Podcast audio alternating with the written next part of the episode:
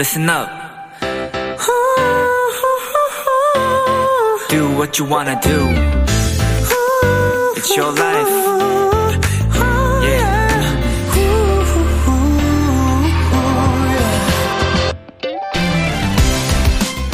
대부분의 방송 콘텐츠들은 얼마나 사람들이 좋아하고 즐겨보는지를 나타내는 시청률에 신경을 쓸 수밖에 없는데요. 최근엔 화제성 지수라는 수치를 더 체크한다고 합니다. SNS에서 얼마나 언급이 되었는지, 커뮤니티 반응은 얼마나 뜨거운지, 관련 동영상의 재생 횟수는 몇인지 등등을 말이죠.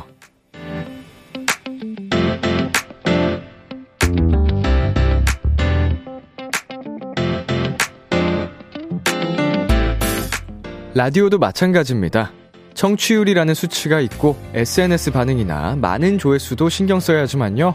저에게 가장 와닿는 수치는 여러분이 보내주시는 실시간 사연들입니다. 오늘 2시간도 도토리 여러분들의 지금 이야기들 많이 많이 보내주세요. B2B의 키스더 라디오. 안녕하세요. 저는 DJ 이민혁입니다. 2023년 2월 7일 화요일 B2B의 키스더 라디오. 오늘 첫 곡은 악뮤의 Give Love였습니다. 안녕하세요. 키스더 라디오 DJ B2B 이민혁입니다. 네.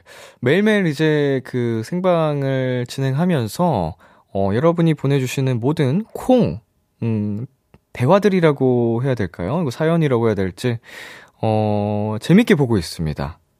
여러분끼리 나누는 그런 드립들도 즐겁게 보고 있고요. 아, 참, 드립력이 대단하다. 똑똑한 사람 참 많다. 이거를 하루하루 느끼고 있는데, 앞으로도 실시간 사연들 많이 많이 보내주시면은 그 중에서 또 저희가 재밌는 사연들 많이 많이 소개해드리도록 하겠습니다. 이다솔님, 첫방 때부터 매일 10시는 비키라와 함께하는 중인데 실시간 댓글도 더 많이 달아볼게요 라고 보내주셨습니다. 아, 감사합니다. 진심이 느껴지네요. 자, 그리고 주연님, 앞으로도 열심히 보낼게요. 람디가 더 행복해질 수 있게 정신 못 차리게 보낼게요 라고 보내주셨습니다. 제가 가끔 정말 이게 제 화면에 이 실시간 사연들이 폭발하는 날이 있습니다. 그러면은 제가 이걸 다 쭉 보고 싶은데 못 볼 정도로 많이 오는 날이 있는데, 그때 정신 못 차리는 수준이지만 행복하긴 하더라고요. 자, 최선님, 요즘 많이 뜸했는데 다시 달려보자 라고 보내주셨고요. 안현님께서도 오늘도 열심히 들을 준비 됐습니다. 사랑만 줄게요. 비키라 하트 이렇게 남겨주셨습니다. 아주 기분 좋게 또 하루를 라디오를 시작할 수 있을 것 같은데요. B2B의 키스더 라디오, 청취자 여러분들의 사연을 기다립니다. 람디에게 보내고 싶은 이야기 보내주세요. 문자샵 8910, 장문 100원, 단문 50원, 인터넷 콩, 모바일 콩, 마이케이는 무료고요. 어플 콩에서는 보이는 라디오로 저의 모습을 보실 수 있습니다. 잠시 후엔 여러분의 연애 고민을 나누는 헬로멜로, 엔플라잉 차훈 씨, AB6IX 전웅 씨와 함께합니다. 많이 기대해 주시고요. 광고 듣고 올게요.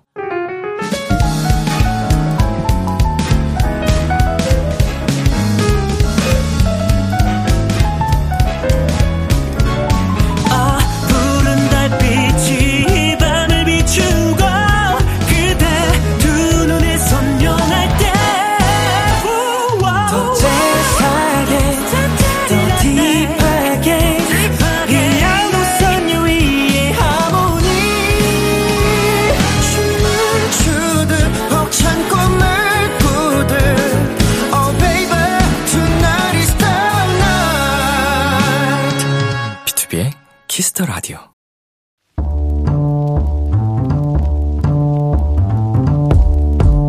간식이 필요하세요? 한턱 쏠 일이 있으신가요? 기분은 여러분이 내세요. 결제는 저 람디가 하겠습니다. 람디페이. 유진님, 람디, 저희 오빠가 1년 6개월간의 군복무를 마치고 내일 수요일 드디어 전역을 해요. 진짜 시간 빠르다 싶지만 오빠에겐 아니었겠죠?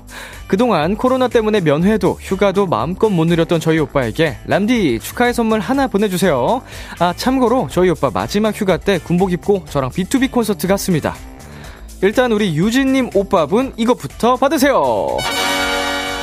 저녁을 진심으로 축하드립니다. 아, 정말 내일을 얼마나 기다리셨을까요? 그 심정 제가 잘 알죠. 근데 군복을 입고 B2B 콘서트를 오셨다고요? 아니, 우리 유진님, 이렇게 훌륭한, 아주 훌륭한 오빠를 두셨다니 내일 저녁 축하 파티는 저 람디가 쏘겠습니다.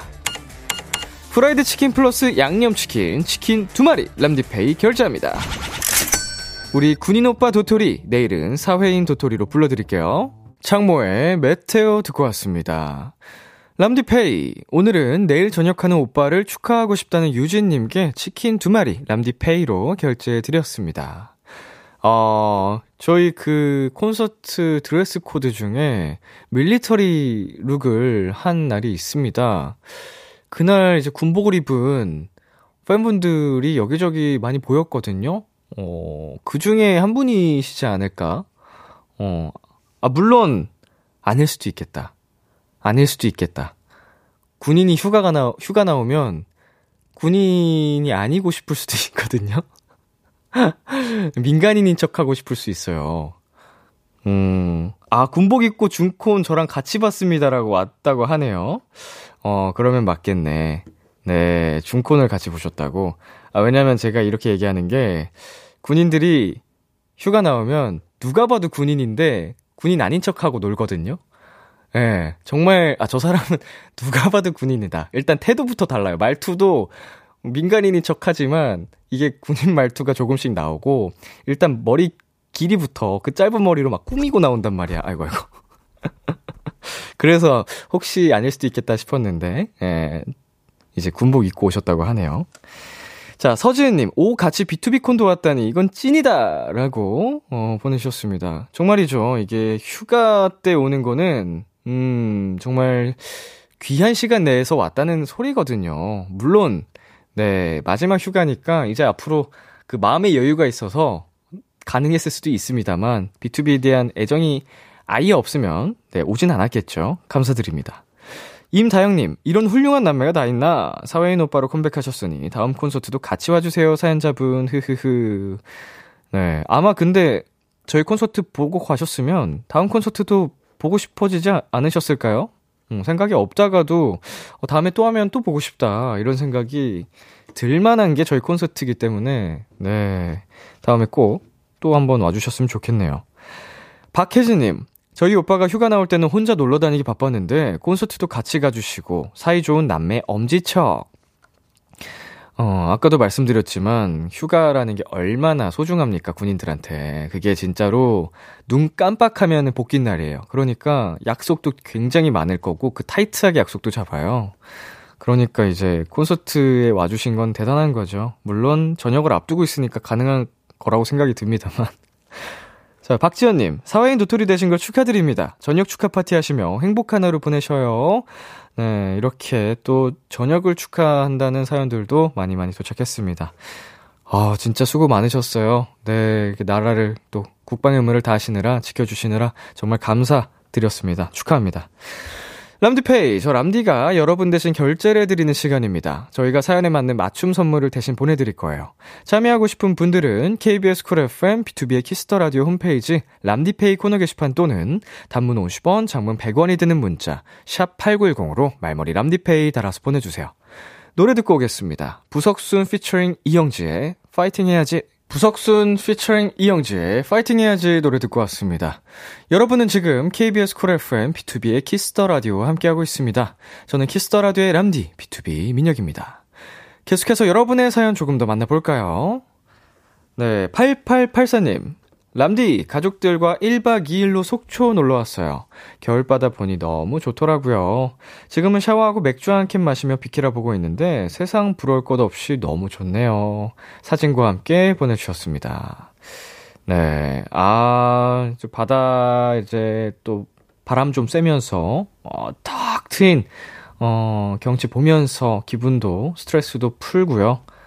이 시간에 샤워하고 맥주 한 캔이면은 끝내주죠. 네, 비케라를 포함시켜주셔서 너무 감사드립니다. 자, 그리고 7225님, 람디, 저 오늘 드디어 명함을 받았어요. 나중에 친구들 만나면 당당하게 명함 내밀며 자기소개해주기로 했는데 빨리 그날이 왔으면 좋겠네요. 흐흐흐흐. 친구들하고 이제 약속을 잡기만 하면 되는데 나이 먹을수록 다들 바삐 사느라 모이기가 쉽지 않죠. 그래도 뭔가 메신저로 남기기 아쉬워서 꼭 참았다가 만나서 하시려는 것 같은데, 귀엽습니다, 참. 자, 그리고 2834님. 람디, 저 재수하는 동안 오픈 스튜디오 갈까 생각만 5천만 번 하다가 좋은 소식 가지고 오고 싶어서 참고 기다리다가 드디어 좋은 소식 가지고 오픈 스튜디오 방문했어요. 저 2번의 입시를 끝내고 대학 합격했답니다. 원하는 학교는 아니었지만 그래도 행복해요. 여기 앞에서 라디오를 듣는 건 또 다른 느낌으로 좋네요. 라고 보내주셨는데 2834님 어디 계시죠? 아, 안녕하세요. 축하드립니다. 네... 재수하신 거잖아요. 진짜 그게 저는 이제 재수, 삼수 이렇게 또 한 번 입시를 도전하시는 분들 정말 존경하거든요. 당신 정말 대단해. 네. 말씀은 못하세요? 부끄러워서? 약간 아무 반응이 없으니까 조금 민망해가지고 내가. 정말 축하드리고요. 예, 오픈 스튜디오 오늘 잘 즐기시고 다음에 또 놀러와 주세요. 네, 저희가 축하 선물로 백화점 상품권 보내드리겠습니다. 네, 그러면 여기서 저희는 노래 두 곡 이어서 듣고 오도록 하겠습니다. 아이유의 코인, 유진스의 오마이갓, OMG.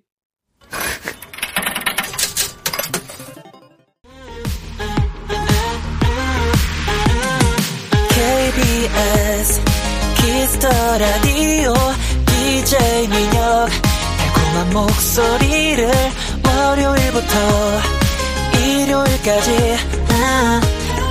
BTOB의 Kiss the Radio.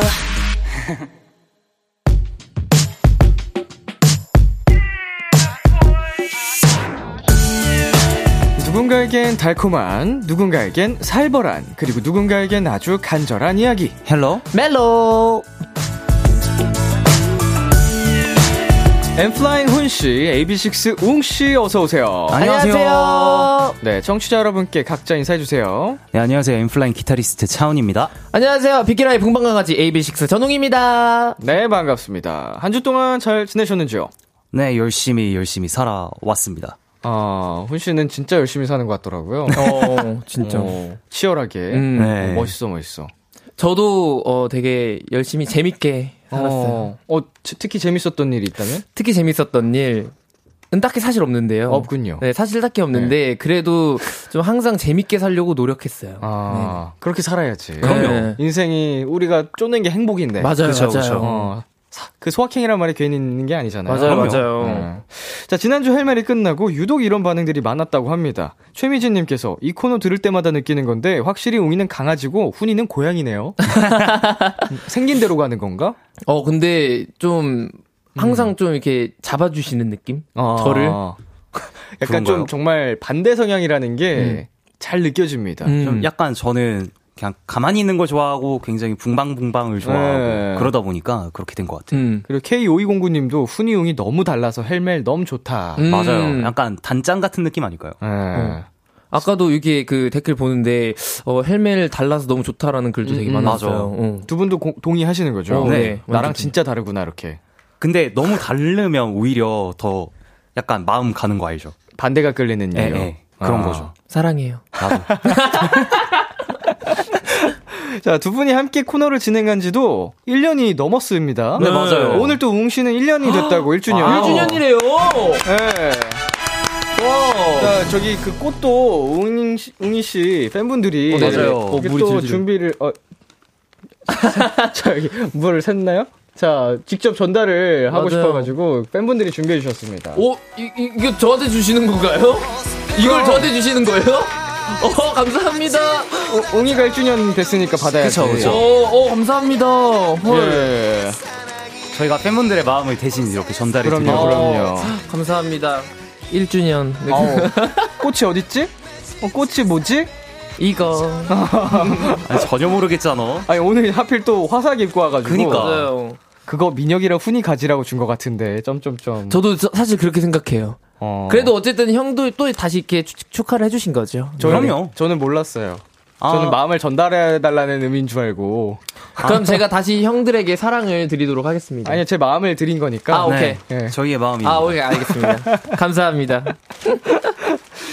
자, 만약에 1년을 되돌아봤을 때 가장 이제 우리가 이렇게 다르구나 느꼈던 시간이 기억이 나시는 그런 포인트가 있나요? 다르구나. 아, 저 하나 있어요. 혹은 나랑 비슷한데 이랬던 거. 다른 거 하나 있어요. 네. 항상 그 개인 인사 하잖아요. 네네. 그러면 형은 항상 엔플라잉 기타리스트 차훈입니다를 네. 거의 1년 동안 고정으로 하셨거든요. 네. 안녕하세요. 저는 뭐 붕방가가지 웅입니다. 뭐 AB6IX 웅입니다. 항상 다르게 했었는데 그래서 네. 되게 줏대 있는 남자구나. 줏대 있는 남자구나. 한결같은 남자. 네, 한결같은 남자구나. 엔플라잉 기타리스트 차훈입니다. 네. 이거. 그 인사에는 이유가 있어요, 사실. 네. 제가 제 인생에서 가장 자부심이 있는 것 순으로 나열한 겁니다. 엔플라잉 기타리스트 차훈. 차훈이 제일 자부심이 적네요. 아, 엔플라잉이고 기타리스트인 차훈이어야 엔플라잉이니까. 대단하다. 네. 멋있다. 그런 이유가, 나름의 이유가 있었습니다. 그러면은 이제 밖에서, 차훈이다가 좋아요. 엔플라잉 기타리스트 아니세요? 이게 좋아요? 둘 다 너무 좋은데요? 이름을 안 불러줘도? 네. 그냥 제 엔플라잉 기타 치는 애잖아 만 돼도 전 너무 행복해요. 저 엔플라잉 노래 진짜 좋아하는데 기타 진짜 너무 좋아해요. 그럼 성함이 어떻게 되시죠? 이래도 그럼 저의 행복. 와, 저였으면 뭐라고요? 다시. AB6IX 붕방강아지죠? 붕방강아지 맞는데 이름 한번 맞춰볼까요? 이름이 내 이름 한번 들으면 그 장준인가? 장준이요? 그러면 이제 총 쏴야죠. 탕! 탕! 이름 불러주는 게 좋은. 저는 이름. 네. 이렇게 또 다르네요. 그러게요. 약간 그럼, 전웅 씨 맞죠? 네네네, 맞습니다. 실례지만 어디 그룹이셨죠? 이래서. 그러면 탕! 다 알아야 되네. 다 알아야 돼요. 훈 씨는 뭐 되게 다르거나 비슷했거나, 이런 걸 느꼈던 게 기억이 나는 게 있나요? 기억에 남는다기보다는 매 순간 다르고 매 순간 비슷하다라는 거를 좀 느끼는 게 있어요. 뭐 이런 반응이나 이런 것들은 사실 둘이 너무 다르기는 한데 뭐 하는 생각이나 뭐 하는 대답이나 이런 거 보면은 진짜 우리 생각 잘 통한다. 맞아요. 이런 게 있거든요. 성격은 다르지만 또 그리고 대처하는 그런 방식도 다르지만 비슷한 그 연결고리가 되게 많았어요. 네, 맞아요. 자, 이렇게 정말 다양한 조합이 아니죠. 다양한 그런 모먼트들이 많이 나왔었는데, 네. 이 세 명의 조합으로 또 오늘 하루도 시작을 해보겠습니다. 좋습니다. 힘차게. 화이팅! 네. 자, 훈이 형이와 함께하는 헬로멜로 두 분이 참여 방법 안내해주세요. 헬로멜로 코너에서는 솔로, 짝사랑, 썸, 그리고 커플들의 고민까지 연애와 관련된 모든 사연들을 봤습니다. 사소한 사연도 진지하고 심각하게 다뤄드리고요. 무조건 사연을 보내주신 분의 편에 서서 같이 공감해드리고 함께 고민해드립니다. 문자샵 8910, 단문 50원, 장문 100원, 인터넷 콩으로는 무료로 참여하실 수 있고요. 말머리 멜로 달아서 보내주세요. 심쿵 사연, 짧은 고민에는 곰돌이 젤리를, 그리고 긴 고민 보내주신 분들께는 치킨 콜라 세트와 저희의 맞춤 추천곡까지 전해드립니다. 익명 요청 확실하게 지켜드리고요. 연애 고민뿐만 아니라 커플들의 달달한 멜로 사연, 연애 성공담, 고백 후기 등등도 기다립니다. 이번엔 헬로멜로 코너 속의 코너죠. 심쿵 시뮬레이션. 와우. 우리 도토리 여러분들의 멜로 감성을 100% 충전시켜드리기 위해 준비한 시간입니다. 저희 세 사람의 목소리로 듣고 싶은 달달한 얘기들 말머리 심쿵 달아서 지금 보내주세요. 훈 씨부터 소개해 주실래요? 네, 1902님께서 저는 누나만 둘이라서 그런지 형 있는 친구들이 그렇게 부럽더라고요. 투닥 앤 친친이지만 같이 놀아주는 형아 갖고 싶어요. 형 많은 웅이 형이 대신 제 형아 좀 해주세요. 알겠습니다. 야, 컴퓨터 언제까지 할 거야? 나와. 내가 할 거니까. 팡! 야, 뭐 하냐? PC방 고? 아니면 뭐 축구고? 경험담에 의한. 네. 항상 제가 컴퓨터를 하고 있으면 언제까지 할 거냐? 나와. 하면 제가 네, 알겠습니다 하고 항상 비켰거든요. 근데 그건 누나도 똑같은데. 아, 그래요? 근데 이 형제 뭐 어느 가족이나 똑같겠다. 에이. 누나한테도 많이 맞죠, 보통. 그럼요. 어릴 때는. 그럼요. 예. 저도 많이 맞았어요. 형제, 특히 이제 1-2살 차이는 진짜 많이 싸웁니다. 그쵸. 네. 저는 5살이랑 7살 차이인데도. 그러면은 거의 압도적으로 당했네요. 압도적으로 많이 눌렸죠. 네. 그래가지고. 근데 형이 있는 게 진짜 좋은 게. 네. 든든했어요. 그치. 든든하지. 네, 든든했어요. 그냥 뭔가 우리 형이 날 지켜줄 것만 같고 좀 그래가지고 든든하게 학창시절을 보냈던 것 같아요. 형이 나를 괴롭힐지언정 남들이 이제 내 동생 건드리면 절대 못 보지. 예, 가만히 안 있거든요. 그럼요. 그런 점은 또 든든하죠. 네. 자, 다음. 네, 이혜람님. 다이어트에서 나름 많이 뺐다고 생각하는데 아무도 몰라봐요. 훈이가 대신 알아봐 주세요. 헉, 혜람아, 뭐야, 너 살 빠졌어? 야, 그만 빼. 더 예뻐지면 진짜 큰일 나. 더 예뻐지면 큰일 나. 그니까요. 누가 큰일 아하. 나? 지구에서 너가 1g이라도 사라지는 게 싫어. 내가 큰일 나지, 그쵸? 아, 안 되지, 안 되지. 이거 되게, 해람님이 이제 쓰신 거잖아요. 네. 각본 이해람. 네. 되게 잘 썼네. 더 예뻐지면 큰일 나. 설레게 잘 썼네. 그러게요. 네, 다음은 5049님. 곧 생일인데 주변에서 뭐 갖고 싶냐고 물어볼 때마다 설레요. 헬로멜로 세 분도 물어봐 주시면 안 돼요? 저 계속 설레고 싶어요. 생일이 다가오니까 뭔가 이렇게 선물 받을 생각에 되게 들떠 계신 것 같은데 한 분씩 이제 돌아가면서 해볼까요? 네. 뭐 갖고 싶어? 내가 다 사줄게. 곰돌이 젤리? 딱 그 정도? 딱 곰돌이 젤리 1,600원 정도. 그 금액선까지. 1,600원 정도. 2,300원까지는 가능해요. 디테일하네. 네. 되게. 네. 저 해볼까요? 네. 곧 생일이잖아. 뭐 갖고 싶? 아, 아니야. 나 저번에 네가 흘리면서 얘기했던 것 중 하나 살래. 흘리면서 얘기했던 것 중 하나 샀어. 대단하다. 대단한 남자. 설렌다. 그런 거 캐치해야 돼요. 설렌다. 저는 이렇게 하겠습니다. 갖고 싶은 거 통에 남겨놔. 아오. 뭔데 사줄게. 오. 진짜 부자 같죠. 진짜. 진짜. 나 그럼 바로 아파트라고 얘기해. 리치보이 같아. 리치보이. 아파트라고 하면 미쳤냐? 보내겠죠. 웬만한 건 좀 사주지 않을까. 생일 선물이니까. 지난번에 흘리듯이 얘기했던 거, 기억해놨다가 사주는 거. 진짜. 멋있다. 그런 게 센스지. 그쵸. 예. 예. 자, 방금 심쿵 사연 소개된 분들에게 곰돌이 젤리 바로 보내드리겠습니다. 이렇게 두 분께 듣고 싶은 심쿵 사연, 그리고 연애 고민 사연들 계속해서 보내주세요. 2부에. 죄송합니다. 죄송합니다. 2부에. 죄송합니다. 2부에 소개해드려도 되죠? 네, 네. 좋아요. 제일 좋아하는 건데. 그죠. 자, 노래 한 곡 듣고 오겠습니다. 엔플라잉의 폭망. 엔플라잉의 폭망 듣고 왔습니다. 헬로멜로 첫 번째 사연, 웅씨가 소개해주세요. 익명 요청님의 사연입니다. 안녕하세요. 저는 고등학생 도토리고요. 평범한 솔로 학생입니다.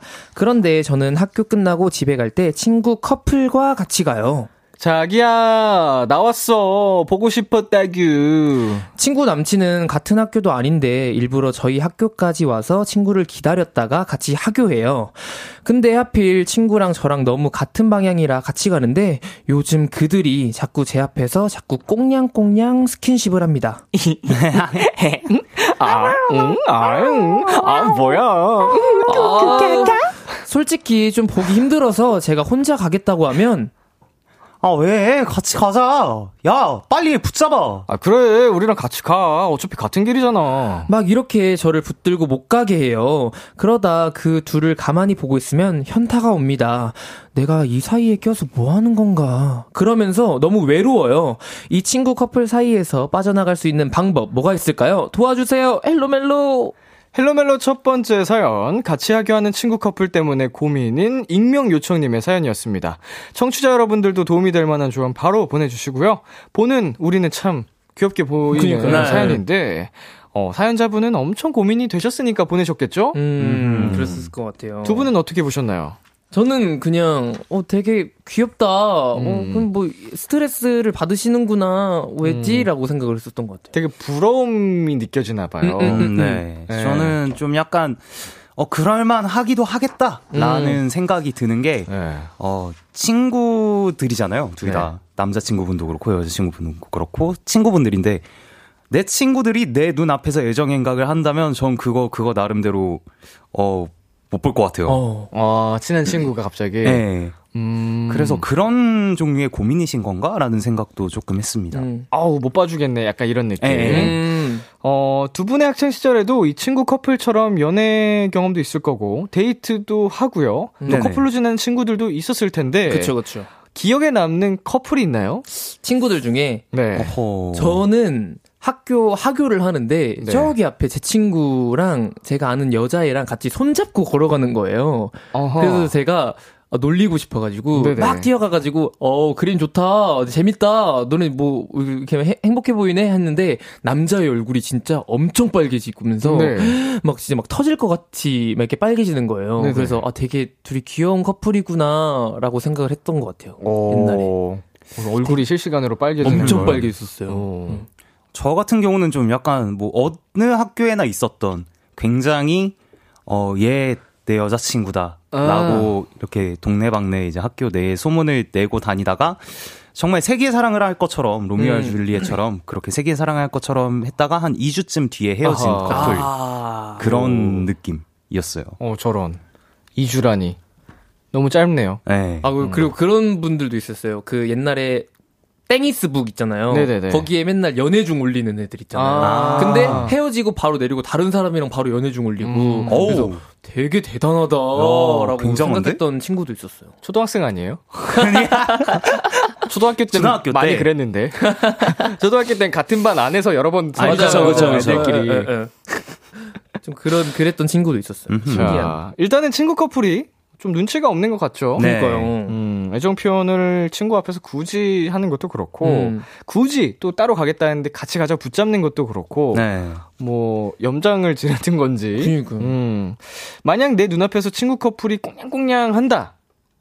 두 분은 어떻게 하실 것 같아요?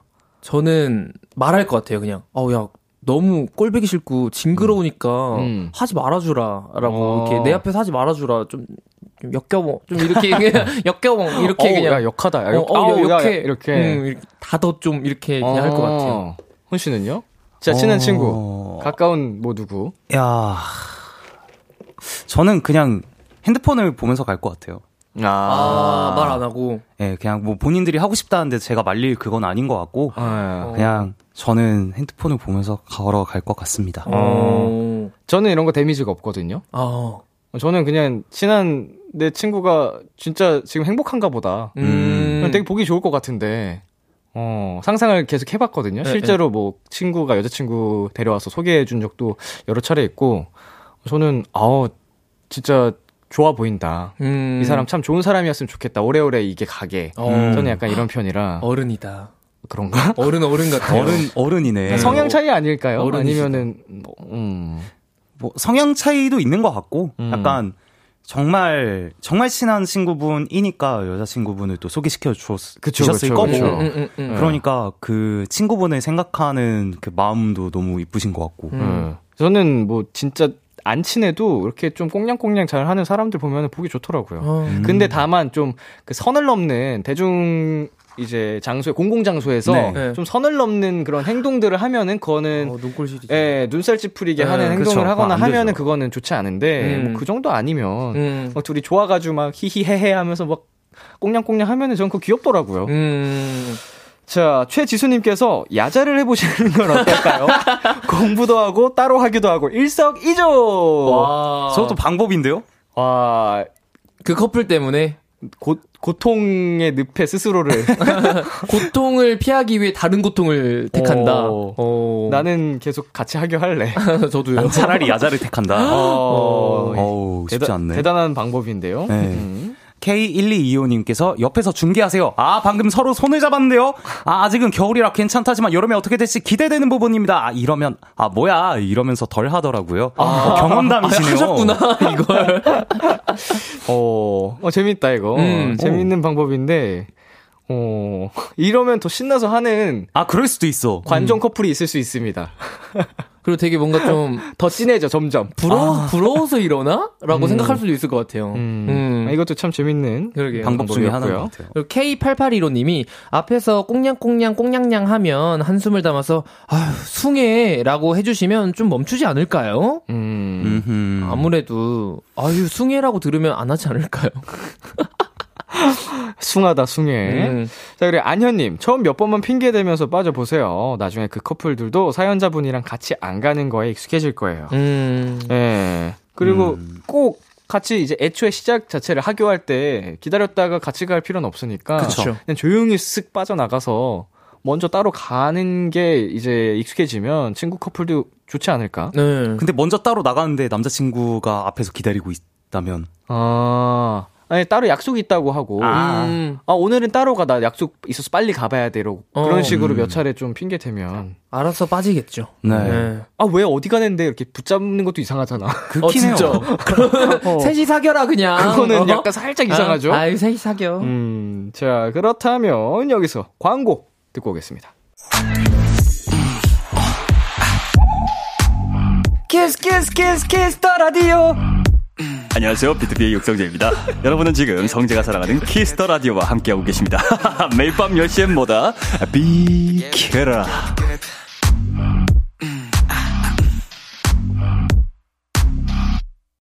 KBS Cool FM, B2B의 키스 더 라디오, 화요일 헬로멜로 함께하고 있습니다.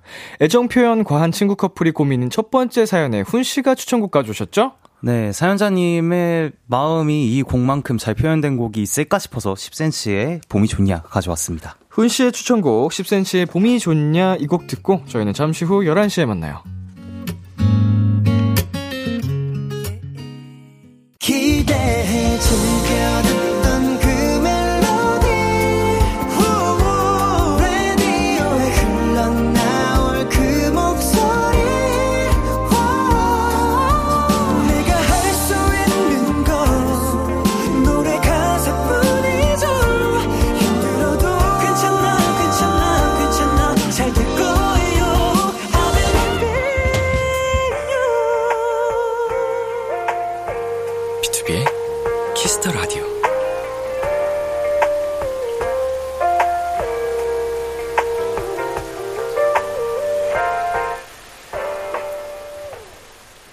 KBS 쿨 FM, B2B의 키스 더 라디오 2부가 시작됐습니다. 저와 함께하고 있는 분들 누구시죠? AB6IX 웅이, 엔플라잉의 훈입니다. 여러분의 연애 고민 사연 어디로 보내면 되나요? 문자샵 8910, 단문 50원, 장문 100원, 인터넷 콩, 모바일 콩, 마이케이는 무료로 참여하실 수 있습니다. 말머리 멜로, 고민 혹은 말머리 심쿵 달아서 보내주시면 되고요. 곰돌이 젤리, 치킨 콜라 세트, 저희의 맞춤 추천곡까지 전해드립니다.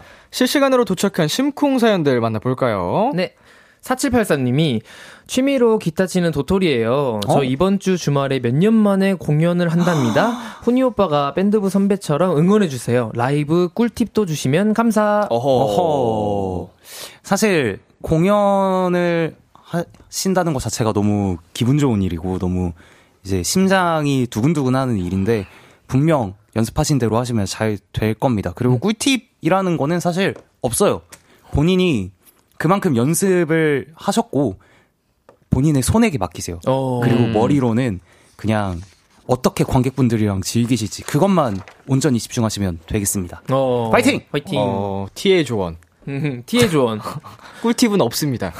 노력한 만큼 나옵니다. 자신을 결국 믿고... 이거였어. 그러니까요. T들이랑 말 못해. 결국 해석하면 노력한 만큼 나오니까 연습해라야. 잘하면 잘할 거야. 이거는 뭐 저 F인데. 아, F세요? 아, F예요? 네. 근데 T랑 왔다 갔다 하긴 하는데, 기타에 관한 거다 보니까. 그쵸, 그쵸. 어쩔 수 없이. 일적인 부분에서는 또 비즈니스적으로는. F셨어요? 형, 저랑 똑같았잖아요. 저 T로 바뀌었어요. 네. 비키라 때문에 T로 바뀐 거예요, 혹시? 이 세상이 저를 T로 만들었습니다. 저 생각보다 이제 강력한 T가 돼가지고. 아, 맞다. 우리 MBTI 똑같았었지? 맞아요. 근데 저도 최근에. 나도 똑같다고 생각하고 있어서 T인 줄 알았어. 그러니까 최근에는 아니지만 몇 달 전에 했을 때 저도 T 나오긴 했어요. 아, 그래요? 네. 아니, 나이 먹을수록 T로 바뀌더라고. 웅이 지켜. 지켜. 지켜. 웅이 지켜줄게. 너 F 해. F 잃지 마. 자, 훈씨.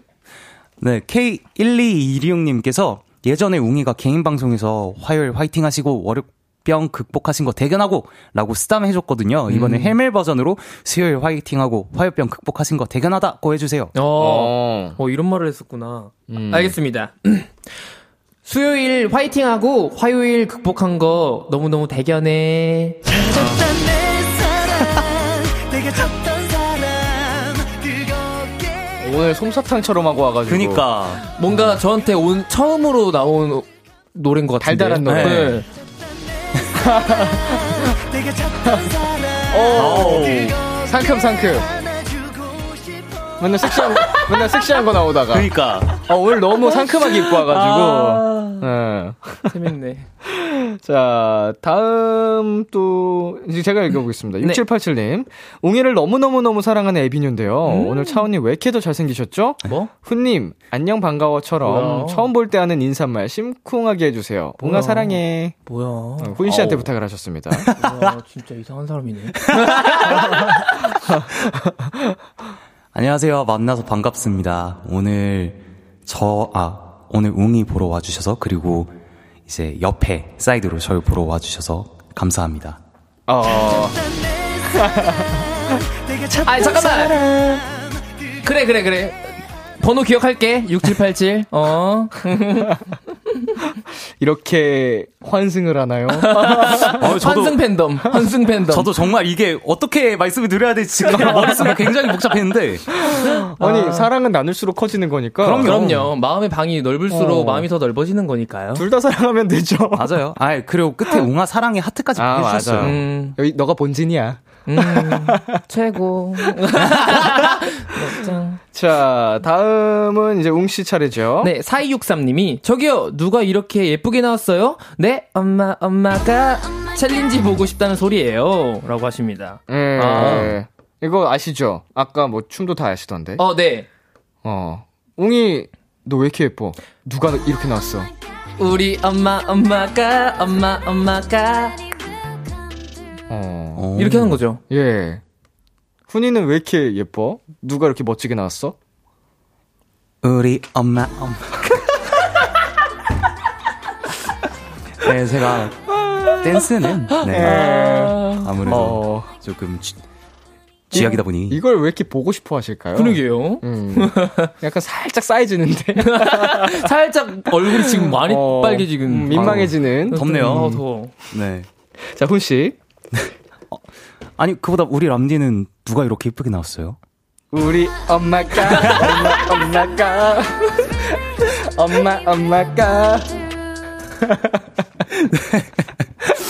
네, 3899님께서 야근 중인데 무선 마우스 건전지가 죽어가는지 자꾸 멈춰서 쫓기는 마음으로 계속 건전지 뺐다 꼈다 버티고 있어요.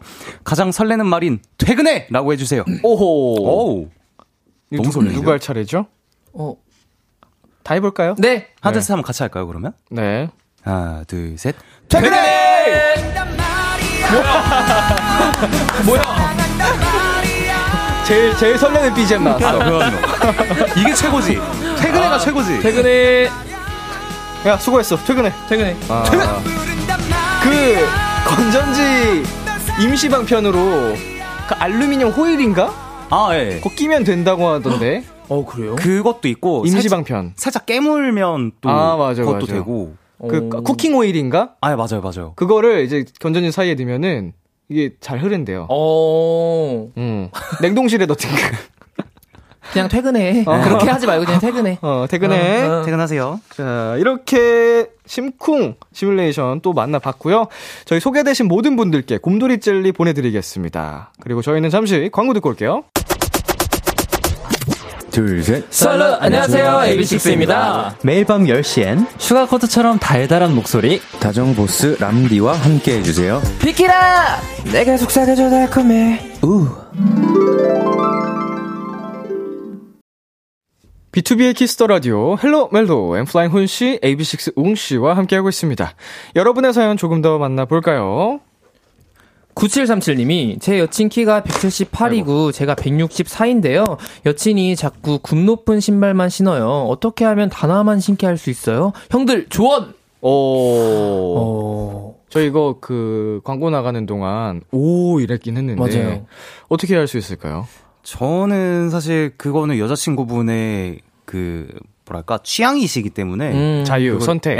그거를 굳이 이렇게 고집하시진 않으시는 게 좋지 않을까라는 생각이에요. 아주 핵심을 또 찔러 주셨는데. 그러게요. 웅씨는 뭐라고 할 것 같아요? 저는 근데 저도 사실 뭐라고 이거 어떻게 해야 되지?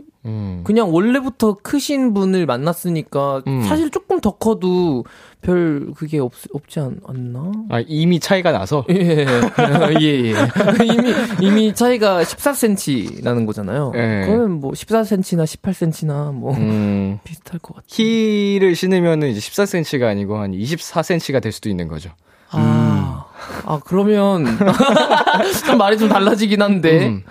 어떻게 해야 될까요? 저는 이렇게 할 거예요. 뭐 만약 일단 어쨌든 방법을 알려달라 했으니까 네. 이게 뭐 정답이라는 건 없겠지만 저라면 나는 너의 예쁜 눈을 더 가까이서 보고 싶다. 왜냐면은 키 차이가 나면 멀어지는 거잖아요. 올려다봐야 되니까. 나는 예쁜 눈을 더 가까이서 보고 싶고.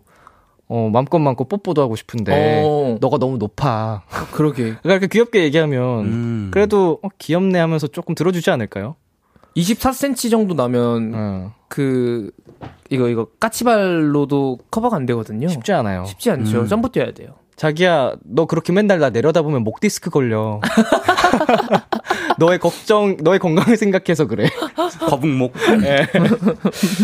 약간 이렇게 귀엽게 가면은 뭐 그래도 들어주지 않을까 싶기도 하고요. 네. 아니면 단화를 선물해 드리는 건 어떨까요? 선물로 단화를 드리면 뭐 남자친구 선물이니까 또 이렇게 신지 않을까요? 난 자기의 발 건강을 항상 생각해. 제일 편한 신발이야. 혈액 순환을 위해서. 그쵸. 고무신 같은 거 이렇게 드리고. 봐봐 자기야 다리 또 띵띵 부었잖아. 그래서 막 마사지 해주고. 좋네. 그것도 방법이네요. 뮬을 선물하세요? 네. 그 뭐예요? 뮬 그 슬리퍼처럼 생긴 신발. 편한 거? 네. 폭신폭신한 거 요새 잘 나오잖아요. 그쵸. 크록스나 뭐 이런 거. 아무튼 네. 화이팅. 네. 귀여운 사연이다. 그러게요. 장영우님께서 제가 뷰티 상품권이 생겼는데 누굴 줄지 고민입니다. 엄마? 여사친? 전 여친은 좀 그렇죠. 미쳤어? 에이. 진짜 그렇지. 아니 영훈이 형 그건 아니야. 아 영훈이 형 아니 그건 아닌 것 같아. 너 제정신이야? 아유, 영훈이 형, 그거는 좀 선 넘었어. 무슨 생각으로 지금? 그니까. 아, 영훈이 형, 이거 아닌 것 같아. 웃자고 보낸 거지? 그치? 나 줘, 그럼. 내가 잘 쓸게. 엄마 좋죠? 엄마. 엄마 너무 정말 좋아하실 것 같고, 여사친 중에, 그냥 진짜 친한 사람 줘도 좋고. 맞아요. 아니면은 뭐 약간 호감 표현하고 싶은 사람이 있었다면, 아니다, 그냥 진짜 어머니 드립시다. 아니면 그거, 그 땡근. 땡근 그거 하면 되지 않을까요? 땡근? 야 중고거래 이런 거 별걸 다 중고거래 하니까. 네. 근데 약간 어머니 드리거나 아니면 그냥 본인이 본인을 관리하기 위해 사용하셔도 좋을 것 같아요. 그렇죠. 사실은 요새는 뭐 모두가 관리를 잘 하면 좋은 세상이니까. 그렇죠. 어머니 드리세요. 여기 이분 드립으로 하신 거겠죠? 그렇죠. 영훈이 형 근데 전 여친은 진짜 아니야? 진짜 나랑 약속해. 아이 농담이시겠죠. 그쵸? 에이. 아니면은 진짜 나랑 약속해. 다시 만나고 싶은 그 마음이 있으신 건가? 근데 다시 만나고 싶은데 뷰티 상품권을 빌미로 연락하는 거 멋없어. 영훈이 형 이거 아닌 것 같아. 엄마 드립시다. 엄마. 어머니. 네. 자 다음 사연으로 넘어갈게요. 자 6612님. 친언니와 동네 힙한 카페에 가게 됐어요. 12시 오픈이라 시간 맞춰 갔는데 문이 닫혀있더라고요. 조금 툴툴대며 기다렸는데 저 멀리 사장님이 오셨는데요. 와 완전 훈남에 눈웃음을 가득 지으시는데 불편했던 마음이 사르르 녹았습니다. 그렇게 기분 좋게 카페에 들어가 커피를 마시는데 저기 이거 한번 드셔보실래요? 그러면서 사장님이 마들렌 2개를 가져다 주시는 거예요. 너무 감사해하며 맛있게 다 먹었는데 이건 저희 가게에서 진짜 꼭 드셔봐야 하거든요. 그러면서 라떼 한 잔을 또 가져다 주셨어요. 카페에서 이런 대접은 처음 받아봐서요. 설마 혹시 이게 그린라이트인가? 그런 생각도 드네요. 헬로멜로 여쭤볼게요. 이거 그린라이트 맞나요? 아니면 다른 분들의 찐 그린라이트 경험담 알려주세요. 네, 카페 사장님의 행동 그린라이트인가요? 사연 주신 6612님의 사연이었고요. 이 사연에 청취자 여러분들의 조언 기다리겠습니다. 그리고 비슷한 찐 그린라이트 경험담 있는 분들도 사연 주세요. 일단 두 분 이 질문에 먼저 답해주세요. 이거 그린라이트 맞나요? 아니요. 아하, 두 분의 공통된 의견이 나왔습니다. 사장님이 장사를 정말 잘하신다. 저도 같은 생각. 단골을 이제 좀 유치 만드는 거죠. 시키려고. 네. 제가 봤을 때 이게 그린라이트이려면 그 사장님께서 주셨던 그 마들렌에 생크림으로 본인 핸드폰 번호라도 적으셨어야 됐어요. 아니면은 또 이렇게 또 뭔가 쪽지를 주시던가. 그렇죠, 네. 그렇죠. 이게 이번 한 번인가요? 지금 여러 차례 계속 그랬다는 내용은 없었죠. 네, 네. 처음 봤다고 하셨으니까. 네네네. 뭐 확건을 지금 할 수 있는 상황은 너무 자료가 네, 많지 않아서 네. 쉽지 않아 보이는데 웅이 씨도 우리 훈 씨 말에 공감하시는 거죠? 네, 그 사장님이 잘하신다. 네, 그 시장 조사하는 걸 수도 있죠. 그렇죠. 그러니까 손님들을 대상으로 사연자님뿐만 아니고 네. 다른 분들한테도 이렇게 좀 서비스를 많이 하면서 반응 네. 좋은 거 좀 체크하고. 너무 상처받으실까? 혹시? 아니 뭐 이렇게 뭔가 호감 표현을 한 게 없으니까. 그쵸. 일단은 정말로. 자, 아니, 근데 이렇게 뭔가 카페 사장님께 호감을 느낀다거나 그린라이트가 실제로 종종 주변에서 일어나는 일들이긴 한데요. 맞아요. 두 분은 주변에서 이런 경험들을 들어본 적이 있나요? 저는 제가 한번 카페를 갔는데 그 앞에 쿠키 이렇게 팔잖아요. 근데 네. 이거 하나 가져가세요 라고 하시는 거예요. 제가 이거 이거 먹을까 말까 하다가 이렇게 들었다 놨다 했는데 네. 이거 하나 가져가세요 이러셔가지고 나 좋아하나? 라고 생각하면서 나오긴 했었어요. 아, 아니 충분히 그렇게 가능할 것 같아요. 생각을. 나 좋아하나? 하고 이렇게 해서 감사합니다 잘 먹겠습니다 하고 나온 적은 있거든요. 들어본 적 있으세요? 저는 딱히 없는 것 같아요. 그냥 제가 옛날에 되게 자주 가던 카페가 있었는데 네. 거기 사장님이랑 친해서 이제 숙소에서 요리해가지고 뭐 밥 갖다 드리고 뭐 그런 거는 있었어도 그게 그린라이트 아니야? 숙소에서 밥 해가지고 가져다 주는 정말 집 앞이었어요. 정말 집 앞에. 그리고 그 사장님께서 그냥 되게 커피를 엄청 좋아하셔가지고 원두 별로 다 이렇게 핸드드립 해주시고 되게 진심이신 분이셔가지고 그래서 저도 감사하게 받아먹고 감사하게 드리고 그랬었죠. 좋은 이웃사촌. 네. 그 제 친구 중에서는 승무원 분께서 이렇게 되게 잘 해주셔가지고 네. 나한테 마음이 있나 했는데 내리기 직전에 번호를 물어보더래요. 그러니까 이런 식으로 뭔가 진짜 직접적인 확실한 표현이 있어야지 명확한데 그쵸. 지금은 그게 호감인지 호의인지 네. 확실하게 명확하게 그 판단할 그게 없거든요. 앞으로도 계속 가는데 갈 때마다 계속 서비스를 준다. 그럼 얘가 또 달라지겠죠. 그렇죠. 왜냐면 돈이 막 남아나서 계속 서비스를 주진 않을 테니까. 그렇죠. 시장 조사도 한두 번이지. 단골되면 더 이상 이제 아껴야지 다시. 어차피 자꾸 오니까 다른 걸. 그 수익화를 위한 건데. 그럼요. 만약 두 분이 사장이다. 손님인데 진짜 호감이 간다면 어떻게 마음을 표현할 것 같으세요? 저도 좀 서비스 같은 거 주면서 쪽지 같은 걸 주지 않을까요? 쪽지 같은 거를 좀 이렇게 써가지고 혹시 시간 되시면 밥 한 끼 하실래요? 하고 제 번호 이렇게 적던지 뭐 그런 식으로 하지 않을까요? 그게 제일 무난한. 저는 제 성격상 그냥 혼자 좋아하다 말 것 같아요.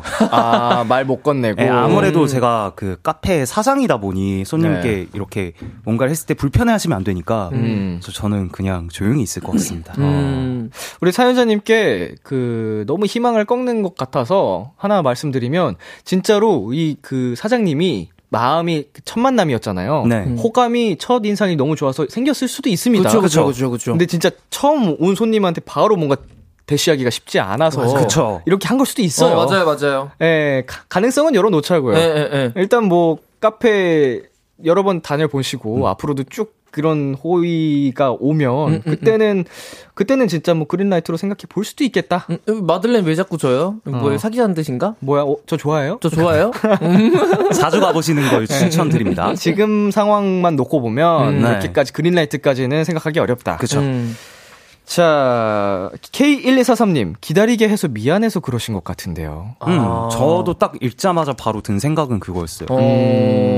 이럴 수도 있죠. 그럴 수도 있죠. 사장님이 또 마음이 여리신 분이고 네. 좋으신 분이면. 네.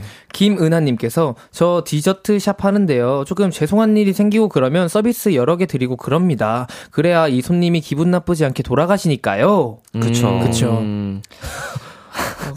사장님의 얘기였어요, 또. 네. 그린라이트인 사연은 없나? 아니, 근데 지금 이것만 보면은 그린라이트로 체크하기가 너무 쉽진 않아요. 네. 뭔가 없었어, 많이. 네, 오아람님께서 원래 첫 손님은 잘해줘야 하루 장사 잘 된다는 속설이 있어서 첫 손님은 잘해준 거일 수도 있어요. 너무 낙심하지 마시고요. 네. 원래 사연자님의 편인데, 그럼요. 오히려 상처받지 말라고 맞아요, 이렇게 하는 거고. 그럼요, 그럼요. 자, K588, 네, 사라졌고요. 자, 박지연님, 그린라이트 아니에요. 크크크크크크. 늦어서 죄송해서 그런 거죠. 크크크크. 저는 카페에서 신메뉴 나온 것도 갖다 주시고 해서 완전 단골되고 블로그 올려드렸어요. 크크크크. 이런 또 경험담을 남겨주신 분도 있고요. 네. 정유진님께서, 맞아, 나도 자주 가는 카페 사장님한테 디저트 많이 받아서 그린라이트인가 싶어가지고 맨날 갔는데 갑자기 결혼하셨어. 갑자기 결혼.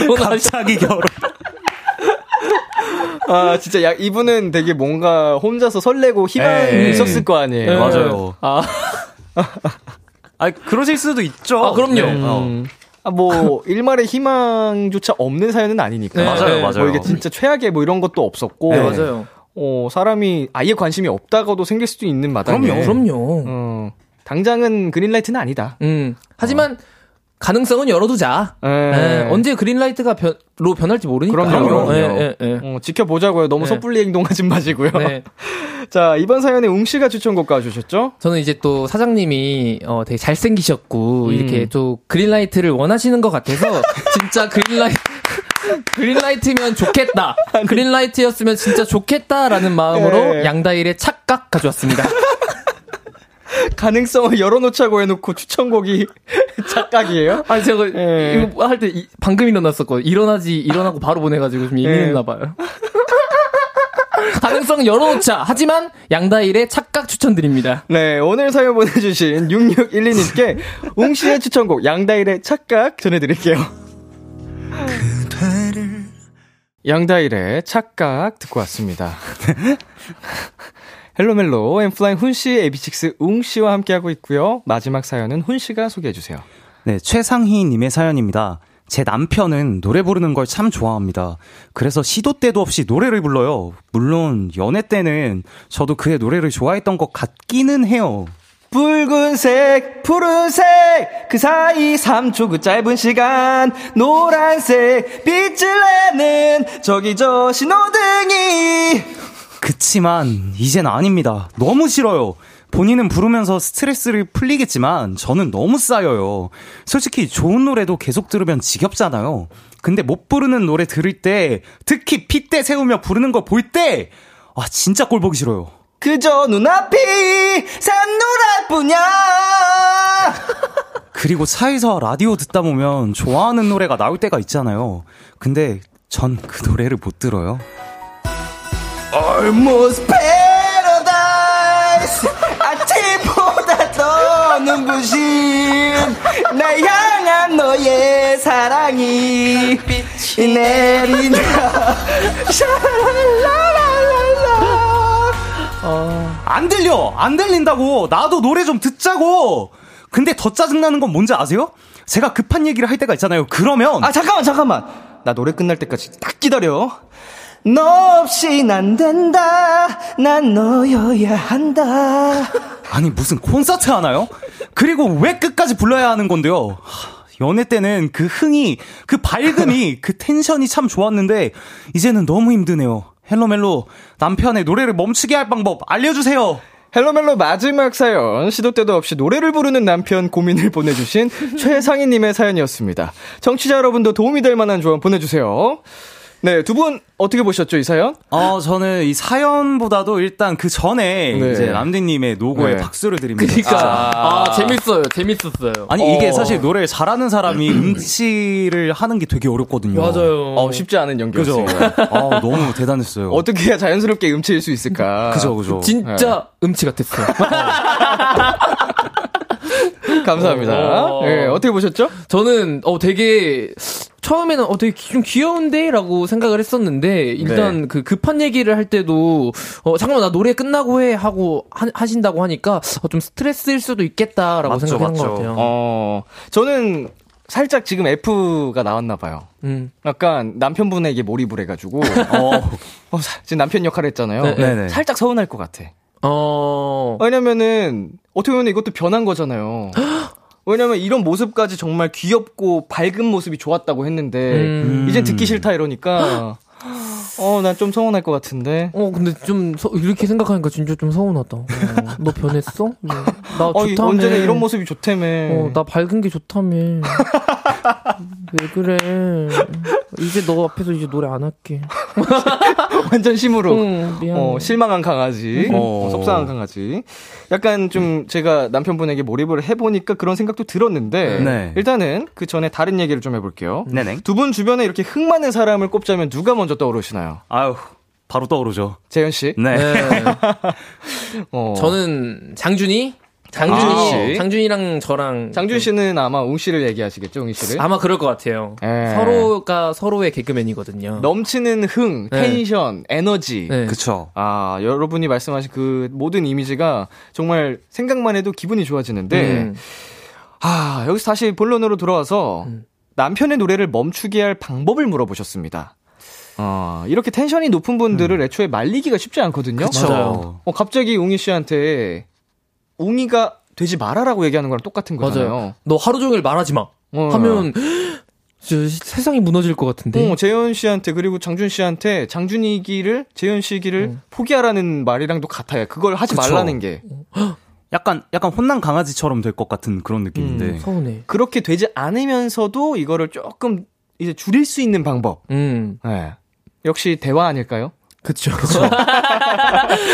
나왔네요. 대화. 네. 네. 제가 봤을 때 헬로멜로의 모든 사연은 대화면 다 됩니다. 맞아요. 그렇게 대화가 중요해요. 인간관계에서는 맞아요. 뭐든지. 맞아요. 근데 멈추게 할 방법. 텐션 높은 사람 저도 사실 저를 못 멈춰가지고 항상 이렇게 하는데 좀 아이디어 있을까요? 저도 그럼 제가 좀 이렇게 터질 때 텐션이 터질 때 그때 한번 방법으로 한번 멈춰볼게요. 제가 일단 생각난 건 이미 이 방법을 써보셨을 수도 있겠습니다만 남편분이 이렇게 흥에 취해서 막 노래를 했던 걸 다 녹음해놓고 그거를 이제 들려주는 거죠. 잘 때 틀어놓는 거예요. 네. 너무 싫은데 남편이 자는 시간마다 그거를 크게 틀어놓는 거예요 방에. 본인이 느끼게. 방은 따로 쓰고. 그동안엔 이제 치료하는 동안에, 잠시만. 죄송합니다. 치료라고 해버렸는데, 그걸 느끼게 하는 동안에는. 그죠. 잠깐은 이제 사연자님은 그거를 피하셔야, 괜찮으실 것 같아서. 그죠. 이런 방법이 하나 떠올랐고요. 일단 저는 사실 남이 하고 싶은데, 내가 듣기 싫다고 안 듣는 건 좀 그러니까. 저희 악기 치는 친구들이 쓰는 차음폰이라는 게 있어요. 차음폰. 네, 이렇게 드러머 분들이 이렇게 쓰시는 그런 차음되는 그게 있는데, 그거를 쓰시든가 아니면 노이즈 캔슬링 이어폰을 사용해 보시는 게 어떨까. 그러면 일단 보이는 거니까, 일단 시각적으로, 내가 정말 시끄럽구나라고 생각을 하시긴 할 거고. 그쵸. 느끼겠죠. 네. 어찌됐든 이것도 뭔가 본인의 선택이라서 노래하는 것도, 네네. 그걸 막 억지로 못하게 하기는 사실은 조금 그 사람의 그거를 뺏는 것 같아서 그쵸. 쉽진 않은 것 같고 그러게요. 이제 층간소음이라는 이런 이슈가 있으면은 조심시켜야죠. 네. 하지 말라고 해야 되는데 그 정도 선도 아니면 한번 더 사연자님이 더 부르는 거예요. 붉은색, 푸른색 하면 붉은색, 푸른색 이렇게 하면서 더 부르는 거예요. 제가 그거 비슷한 거 해봤거든요. 네. 더 신나더라고요. 응이 씨여도 흥이 좋은 사람이면 받아주네? 노래방에서 오케이? 이런 느낌. 같이 신나서 부르잖아요. 맞네. 받아주네? 이런 느낌. 된다. 방금 신났어요 저도. 자, 실시간 한번 사연 확인하겠습니다. 네. 김향아님께서 그 노래도 부를 수 있는 체력과 시간이 정해져 있을 거예요. 약간 강아지 산책시키는 것처럼 힘을 빼줍시다. 노래 부를 수 있는 공간을 마련해준다든가 아니면 코인 노래방 다녀와. 이거 너무 현명하고 네. 스윗하다. 네. 그죠? 이거 못하게 하는 것도 아니고 오히려 좀 지쳐서 못하게 지쳐서 안 하게끔 애기들 놀아주는 것처럼 약간 진짜 강아지 산책하는 것처럼 체력을 빼는 거지. 마음껏 노래 부르고 와 아니면은 방 안에다 그런 노래방 공간을 방은 부스 잘 만들어놔서 거기서 하라고 하든지. 너무 좋은데요? 못하게 하는 건 좀 억지스러워서. 그쵸. 그리고 강수경님께서 남편분의 보컬 레슨 보내는 거 어때요? 엔플라잉 드러머 재현 씨도 잘 부르긴 했는데 정말 매년 노래 실력이 늘더라고요. 명창이 되었어요. 연습하면 된다. 근데 이거는 실력이 문제가 아닌 사연인 것 같지 않아요? 뭐 시끄럽고 그러니까. 네. 근데 진짜 실력이 너무 좋으면은 덜 하긴 하겠죠. 그렇죠. 고통이. 네. 와 근데 보컬 레슨까지 보내면서까지. 막 진짜로 막 나얼님이 옆에서 계속 노래를 불러줘. 그러면은 좋을 것 같은데. 나. 감사하죠. 네, 감사하지만 약간 그런 거 있잖아요. 그럼 계좌번호 불러주세요. 그래서 제가 돈을 좀 어떻게라도 그러니까 귀도 피로를 느끼니까. 아, 그러네요, 귀가 그러네요. 쉬고 싶을 때가 있단 말이죠. 그래도 기왕지사. 네. 기왕 못 부르는 것보다 잘 부르는 게 네. 좋긴 하겠죠. 네. 네. 그리고 고나은님께서 노래할 때 입에 손가락을 쏙 넣어버리면 멈추지 않을까요? 좋다 이거. 붉은 놈. 뭐 귀엽네요 이런 네, 정도는. 네. 이게 막 운전하다가 붉은 손가락이 넣어. 아, 그거는 조금 위험할 수도 있을 것 같긴 한데. 네. 이 끝에 웃음이 너무 킹받아. 그러니까요. 네. 아니면 과일을 들고 다니시면서 네. 이제 노래 부르실 때마다 입에 하나씩 넣어주는 거죠. 한 점 한 점. 한 점 한 점. 오, 엄청난 스윗하다. 약간 좀 내성이 생겨야겠네요. 네, 달인이 되셔야 될 것 같은데. 자, 이번 사연에 두 분이 추천곡 가져오셨죠? 네. 먼저 훈이 씨부터. 앞으로 계속 그렇게 차를 탈 때마다 노래를 부르면 나는 기차를 타고 돌아댕길 테다라는 마음으로 오지오스본의 Crazy Train 갖고 왔고요. 저는 이제 같이 노래를 부르면 좀 재밌지 않을까라는 생각으로 수지 백현의 드림 가져왔습니다. 네, 헬로멜로 코너 마무리할 시간이 됐습니다. 두 분 오늘 어떠셨나요? 오늘도 너무 즐겁게 떠들다가 가는 것 같고요. 그리고 또 이제 에비뉴 분들이 1주년을 너무 축하해 주셔서 또 너무 감사하다는 말 전해드리고 싶습니다. 사랑합니다. 아유, 고생하셨어요. 1주년. 네. 감사합니다. 축하드려요. 네. 저도 정말 너무 재밌게 떠들다 가는데요. 정말 이렇게 재밌는 신나는 시간은 왜 이렇게 시간이 빨리 가는지 그러게요. 모르겠고 저도 저희 엠피아 분들 너무너무 사랑합니다. 아, 좋습니다. 훈 씨의 추천곡 오지오스본의 Crazy Train 그리고 웅 씨의 추천곡 수지 백현의 Dream 두 곡 들으면서 두 분과는 인사 나누도록 하겠습니다. 다음 주에 만나요. 안녕. 바이.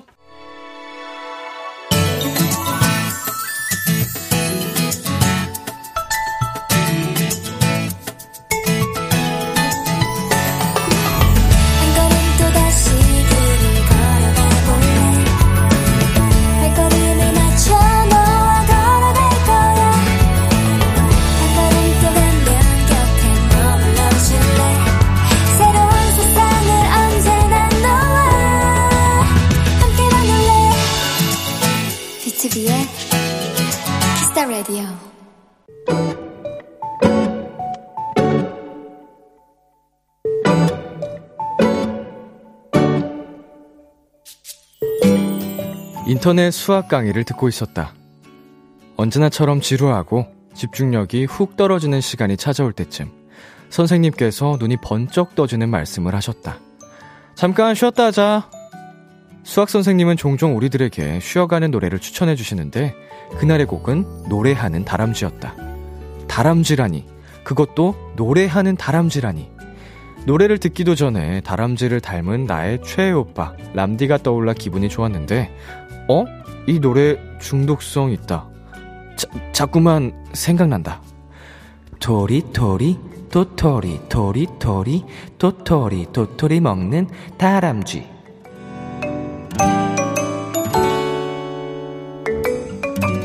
수업이 끝난 뒤에도 나는 그 노래를 몇 번이나 듣고 또 들었다. 자꾸만 입꼬리가 올라가는 귀여운 노래를 알게 되어 너무나 신나는 하루였다. 오늘의 귀여움, 노래하는 다람쥐. 제이레빗의 노래하는 다람쥐 듣고 왔습니다. 가장 짧았던 노래였던 것 같아요.